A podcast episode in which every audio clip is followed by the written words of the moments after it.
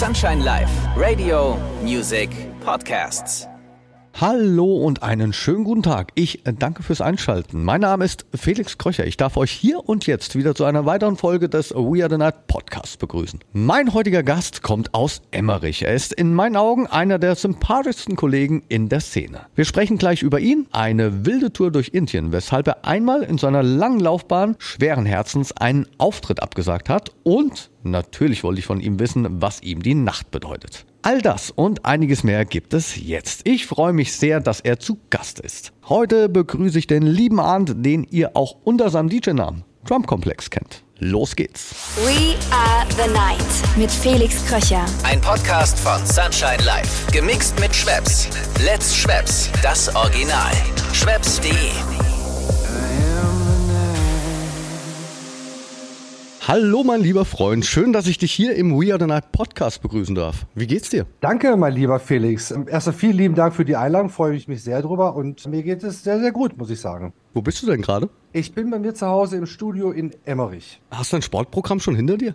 Heute noch nicht. Ich hatte heute Morgen einen Heilpraktikertermin. Ich gehe alle zwei Wochen zu meiner Heilpraktikerin und da machen wir immer so ein bisschen energetische Arbeit und gucken, dass mein System, mein mentales System und auch mein äh, physisches System alles in Ordnung ist. Und da macht sie immer schön Kinetik mit mir und Akupunktur. Und das ist mir gerade sehr, sehr wichtig. Und mein Sportprogramm würde ich jetzt tatsächlich nach unserem Interview machen. Das ist wirklich sehr wichtig, ne? dass man sich da auch um sich kümmert. Ja, äh, definitiv, Felix. Du weißt, äh, wir sind in den letzten äh, Monaten wirklich auf der Überholspur gewesen, mit tollen Partys, mit tollen Festivals. Und ich glaube, es ist umso wichtiger, da wirklich auch auf sich zu achten und äh, da einfach nicht unterzugehen. Und deswegen ist das schon, sind so ein paar Punkte, die mir sehr, sehr wichtig sind. Finde ich gut. Ich zoll dir aber auch größten Respekt, weil wir das Sportprogramm angesprochen haben. Du stehst auch früh auf, ne? Also das ist ja für mich äh, fast ja, zu früh. Also ich, ich meine, äh, meine Frau geht normal arbeiten, berufstätig und ich passe mich auch ein bisschen ihrem Lebensrhythmus an und wir stehen zusammen morgens auf. Wir machen dann immer ein Frühstück zusammen. Das ist auch so Quality Time für uns, dass wir die Zeit morgens dann auch genießen und äh, ist für mich das Schönste, morgens mit dem Sportprogramm zu beginnen. Und dann ist man schon mal direkt ausgepowert und ich fühle mich dann auch danach kreativ, irgendwie im Office zu sein oder jetzt gerade, wie ich äh, in den letzten Wochen im Studio bin und äh, an neuem Material zu arbeiten. Hut ab, weil wenn ich hier die Treppe hochgehe, das ist schon mal ein Sportprogramm. Wir sind hier im vierten Stock im Gebäude, ja. im Musikpark. Ja, das merkt man, ne? Und ja, dann, dann werden die Beine schon, dann fängt schon an zu brennen. Ich meine, wir Künstler sind ja sowieso schon von, äh, von, von Haus aus äh, sportlich, weil wir, wenn wir so zwei, drei Stunden auf der Bühne stehen, dann äh, geben wir ja auch ordentlich Gas. Wir sind ja jetzt auch nicht jemand, der da rumsteht nur und die Knöpfe bedient, sondern äh, wir feiern ja mit den Leuten mit und da braucht man ja auch so eine Grundsubstanz an äh, Energie und äh, ja, aber wir beide sind ja auch keine Anfang 20 mehr. Nee. Nicht mehr ganz. Nicht mehr ganz. Meine alte Bookerin hat immer gesagt, Schatzelein, wir sind alle 28. Ja, darüber hinaus geht's nicht. Nein, maximal 29. Ich schalte mich zur Aufzeichnung des Podcasts, schalte ich mich ja immer hier aus dem Sunshine Live Studio ein, hier in Mannheim. Und du warst Ja. vor kurzem auch hier in Mannheim. Ich habe in Mannheim tatsächlich, in der Nähe von Mannheim habe ich gespielt auf dem Tanz der Bässe Festival und jetzt zuletzt auf dem äh, Fischerliebe Festival, was ganz schön war, was ganz klein schnuckelig war. Es hat extremst geregnet äh, vor zwei Wochen und die Leute haben trotzdem weiter gefeiert. Also riesen Respekt an die Fire Crowd, die einfach mit äh, weiter geraved haben. Ist aber auch ein schönes Team oder ein gutes Team, ne? Die das Also da. un unfassbar. Es ist also echt wie Familie und du fühlst dich da sehr, sehr gut aufgehoben und alle ultra nett. Und ähm, ja, ich bin dankbar, dass sie mich in ihre Familie aufgenommen haben. Freue mich auf das nächste Jahr mit denen. Wie gefällt dir Mannheim? Mannheim ist, äh, Mannheim ist super. Also, ich meine, Mannheim hat viel, viel Industrie, aber Mannheim hat ja auch eine ist auch Geschichtstechnik im, im Bereich Tech, Techno, Techno. Wenn man sich die Time Warp anguckt oder die anderen Großveranstaltungen, die da gelaufen sind. Äh, ich mag die Mannheimer. Und natürlich gibt's hier den Sender überhaupt. Ah, Sunshine Live, natürlich. Du hast eben gerade schon angesprochen, also Leben auf der Überholspur. Wie verliefen denn die ganzen vergangenen Monate bei dir? Der Sommer war gut, oder? Der Sommer war sehr, sehr gut. Ich bin da auch sehr, super, super dankbar dafür. Ich meine, wir hatten ja alle so die Bremse.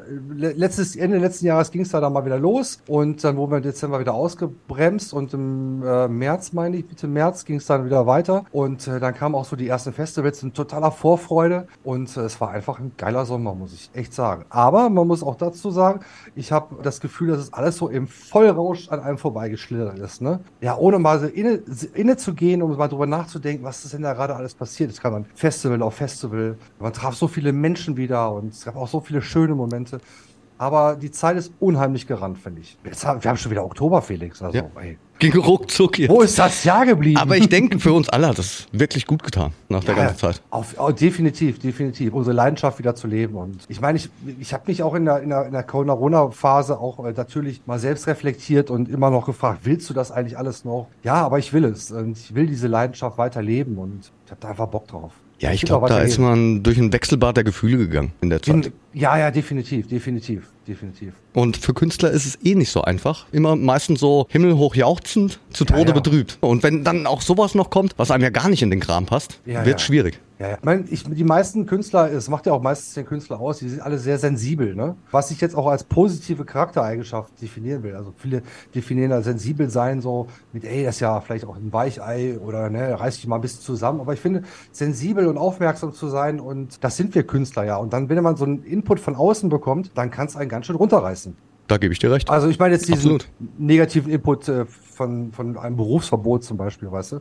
Wir sind uns ja auch begegnet in Mhm. der Corona-Phase. Ja, Und- mehrfach sogar. Ja, mehrfach, das auf jeden Fall. Und einmal konnte ich feststellen, dass du ein verdammt guter Autofahrer bist. du hast mich ja noch nach dem Gig am nächsten Tag hast du mich ja nach Hause gebracht. Also vielen Dank dafür nochmal. Ja, sehr, sehr gerne, immer wieder. Also meine Tür steht immer offen für dich. Ja, ich glaube, diese die Fahrkünste sind meinem Vater gezollt. Der ist nämlich Fahrschullehrer und äh, hat mich da ordentlich gedrillt. Das liegt in den Genen. Ja, ja, ja, vielleicht. Ja. Weißt du eigentlich, ich habe jetzt die ganze Zeit überlegt, weißt du, wann wir uns erstmal begegnet sind? Kann ich gerade nicht auswendig sagen, muss ich Nee, sagen. ich weißt, auch nicht. Weißt du das noch? Nee, ich habe die ganze Zeit, ich, wir sind uns äh, über die letzten Jahre immer wieder begegnet. Ja, auf jeden Fall. Sei es Paruka-Will haben wir letztes zusammen gestanden. Und ich kann aber immer nur von super guten, schönen Momenten von dir erzählen, muss ich ganz ehrlich sagen. Und immer super, super tiefgründigen und nicen Gesprächen. Das sage ich auch immer zu meiner Frau. Mit dem Felix kann man gut reden, sage ich mal. Vielleicht ist es der Grund, weshalb ich hier so einen Podcast mache. wobei, ich Auf da, wobei ich selber das Gefühl gar nicht habe. Aber das ist dann auch schon wieder so ein Künstlerding, glaube ich. Ja, ja, genau. Selbstkritik so. Ne? Ja, ja, Ja. da bin ich sehr Ja. gut drin.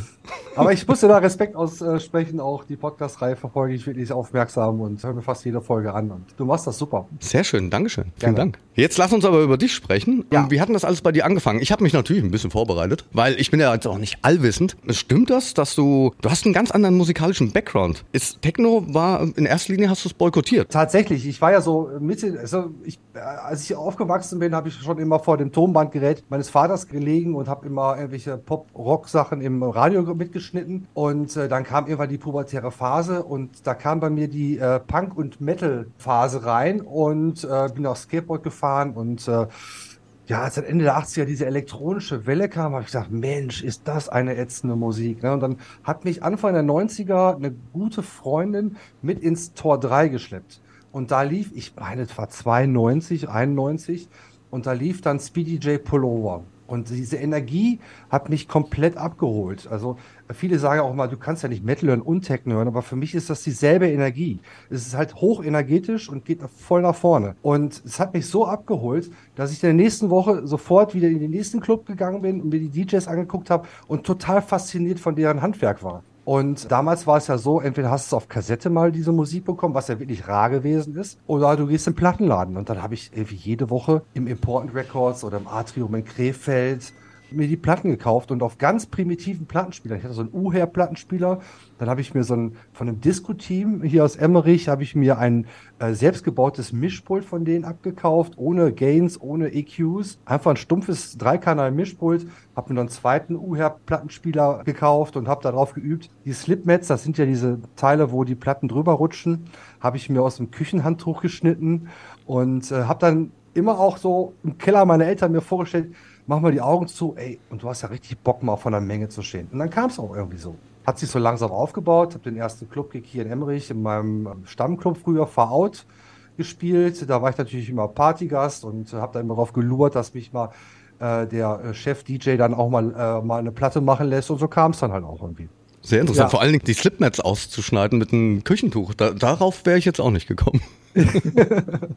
Und du weißt ja, diese, diese alten Plattenspieler, die sind ja noch riemengetrieben und da zu pitchen äh, war ja auch fast unmöglich. Da gab es so ein kleines, so ein kleines, ja, so ein kleines Rädchen, wo man mal ein bisschen Plus und Minus machen konnte. Aber ist ja kein Vergleich zum, zum Technics-Plattenspieler. Aber so Ja, lernt aber man das Handwerk. So, so lernt man das Handwerk, absolut, ja. Denn es ist durchaus ein Handwerk. Ja, ist es. Das streiche ich. Das wollte ich noch fragen. Warst du in der langen Zeit, in der du jetzt dabei bist, ausschließlich DJ und unterwegs beschäftigt oder gibt es noch Nee. irgendwas Erlerntes? Ich habe ähm, ich hab tatsächlich äh, mein Fachabitur in Betriebswirtschaft gemacht und habe dann bei den Stadtwerken Emmerich Industriekaufmann gelernt. Nach der Lehre war ich dann äh, ein Jahr bei der Bundeswehr, bin dann zurückgekommen und habe dort dann irgendwie, warte mal, lass mal überlegen, fast 15, 16 Jahre im Hafen Emmerich gearbeitet, was ja so ein Containerhafen ist, die die äh, Container von Übersee aus den Überseehäfen Rotterdam, Antwerpen über die Rheinstraße reingezogen haben.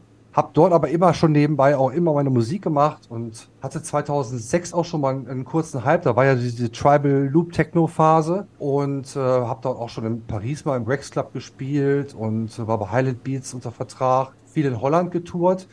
Und dann kam so ein kleiner Einbruch, da changed auch so ein bisschen die musikalische Richtung, da ging es so ein bisschen mehr auf Minimal rüber wieder. Ja, so ab 2012 habe ich mich dann mit äh, Roel Salemink aus Holland zusammengetan, der ganz gut vernetzt war oder ist mit Karl Cox und Eric Paul von Bush Records und dann haben wir so ja, was also Mensch, ah, lass doch mal ins Studio gehen, dann habe ich so die ersten Releases gehabt mit ihm auf dem Label von Marco Bailey, MB Electronics und auch Sascha Krasis, Phobik, die ja sehr angesagt gewesen sind zu der Zeit. Und dann kam auch die Zusammenarbeit mit Karl Cox, der unsere Sachen halt echt hart gefeiert hat, wie das erste Album 2016 auf Intec gemacht haben. Und zu der Zeit stand auch schon immer mein Chef hinter mir, hat gesagt, Arndt, siehst du nicht, dass die Türen gerade offen sind? Und wolltest du da nicht mal durchgehen? Und er hat mir dann angeboten, ein Sabbatical-Jahr zu machen. Das war ja 2016. Und das habe ich dann gemacht. Er hat gesagt, wenn du nach einem Jahr dich entscheidest, zurück, wenn du zurückkommen möchtest, kannst du gerne zurückbekommen.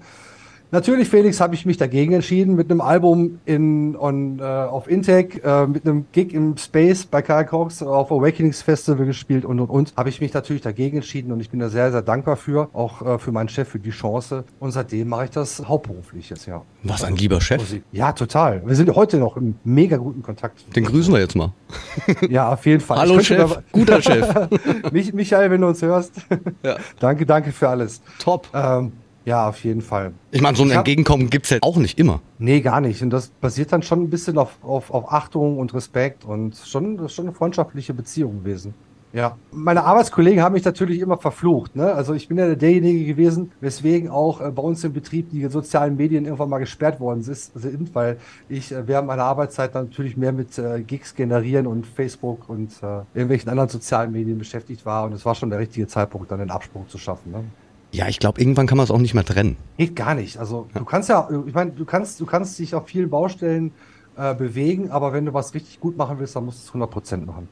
Wenn ich dich jetzt nach einem unvergesslichen Moment fragen würde, wird dir direkt was in den Sinn kommen? So, so ein Gänsehautmoment? Ja, also absoluter Gänsehautmoment war, als wir äh, im Space Ibiza auf der einer der letzten Karl Cox Revolutions gespielt haben. Das war für mich absoluter äh, Gänsehautmoment. Also erstmal mit der mit der Ikone Karl Cox überhaupt zusammenarbeiten zu dürfen. Geil war auch, die Künstler durften der Pepe vom, vom Space hat ähm, in St. Antonio hat ja so eine Anlage mit einem Haupthaus und mehreren kleinen Häusern, einem Swimmingpool, wo dann tatsächlich alle DJs auch wohnen, die da spielen. Ne? Also wir saßen da am, am Tisch mit Joris Vorn, mit, äh, mit so vielen Größen, Kerry Chandler und alles war so total normal. Also richtig wie normale Menschen. Und also du hast gar nicht das Gefühl gehabt wie so ein Superstar. Und dann spielst du halt im Space auf einer der letzten Revolution-Partys, die Karl da gegeben hat. Und das war schon äh, phänomenal. Bin ich sehr, sehr dankbar für. Das ist so der Gänsehautmoment, der dir direkt einfällt.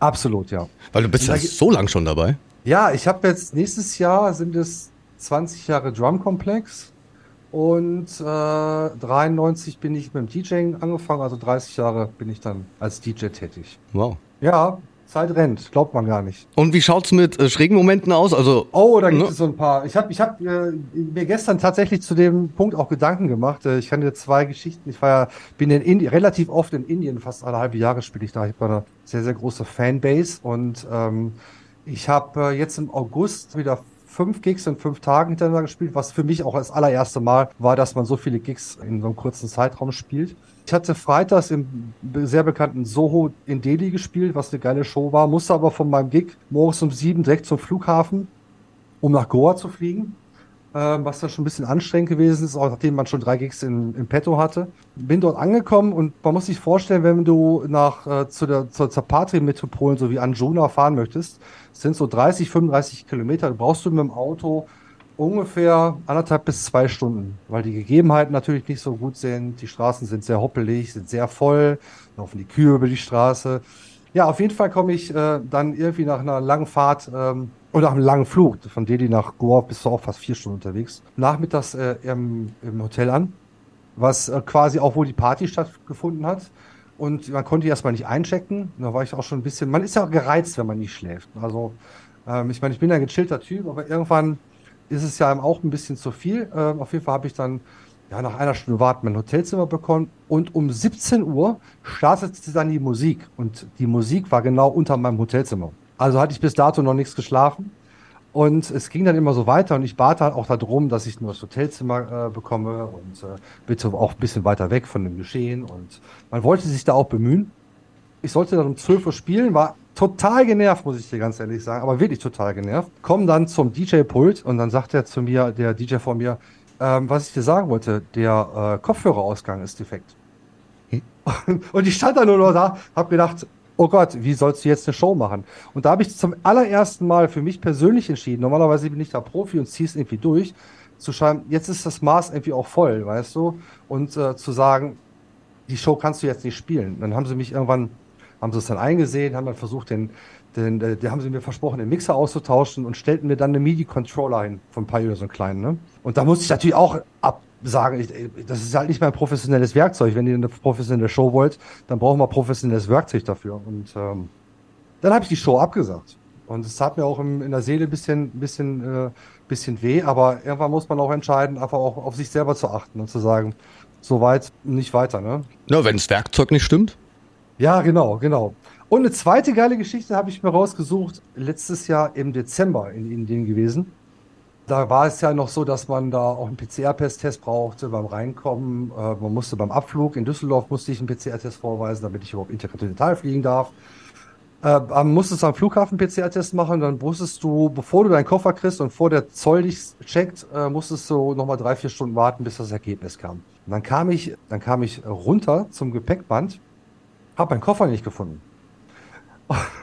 Und bin dann zum Baggage Claim gelaufen und äh, habe die dann gefragt, ja, sagen Sie mal Ihren Namen. Ja, so und so. Ja, Ihr Koffer steht noch in London. Und ich musste drei Stunden später nach Pune weiterfliegen. Mm. Hatte aber, hatte quasi meinen Adidas Jogginganzug an, ne? meine Unterwäsche, mein T-Shirt.